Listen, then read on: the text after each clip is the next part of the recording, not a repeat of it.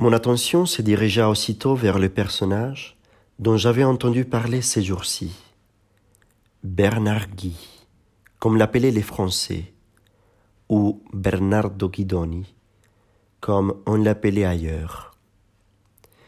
C'était un dominicain d'environ soixante-dix ans, mince, mais à la silhouette toute droite.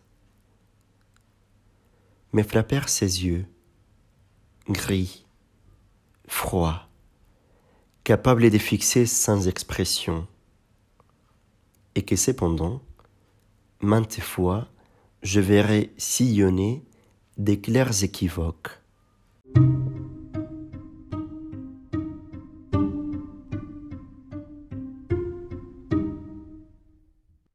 Je viens de vous lire, chers amis, un extrait du livre Le nom de la rose de l'écrivain italien Umberto Eco.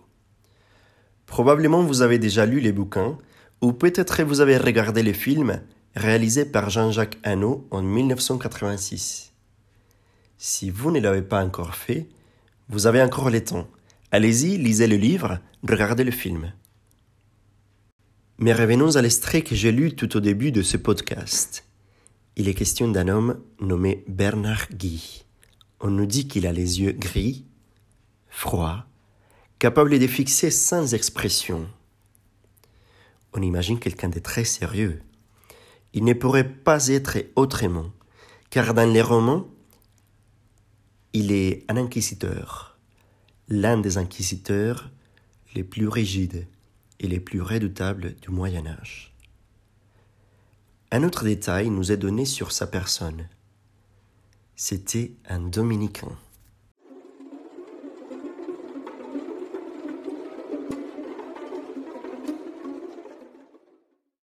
Bien que le roman d'Umberto Eco relève de la fiction, il est vrai qu'il y a eu des dominicains qui ont joué un rôle d'importance dans l'Inquisition médiévale, ce tribunal ecclésiastique qui, allié au pouvoir civil, mener des enquêtes et parfois condamner des gens en leur imposant soit des pénitences spirituelles, soit des peines de prison, au moins souvent des peines de mort bûcher.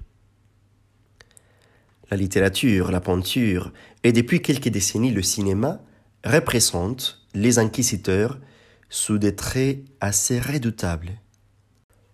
Ou comme le dirait Umberto Eco, des hommes dont l'impassibilité et l'impiété s'extériorisent par les yeux gris, froids, capables de fixer sans expression. Ainsi donc, l'image de l'inquisiteur serait réduite à celle de celui qui est toujours en train d'envoyer quelqu'un au bûcher. Oui, au feu brûlant. Il n'est pas exagéré de dire que cela est simplement un lieu commun. Les historiens ont montré comment l'Inquisition n'a pas été seulement le bûcher et que cela est une réduction d'un phénomène plus complexe.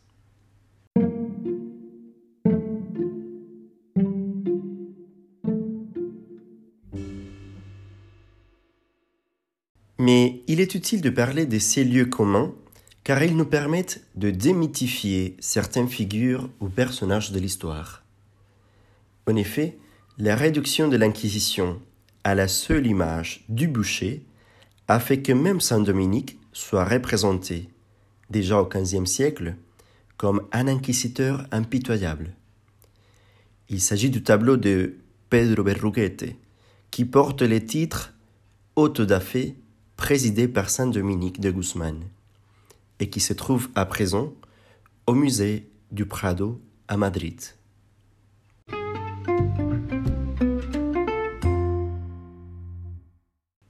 Toutefois, il faut dès maintenant jeter un peu de lumière sur cette représentation artistique.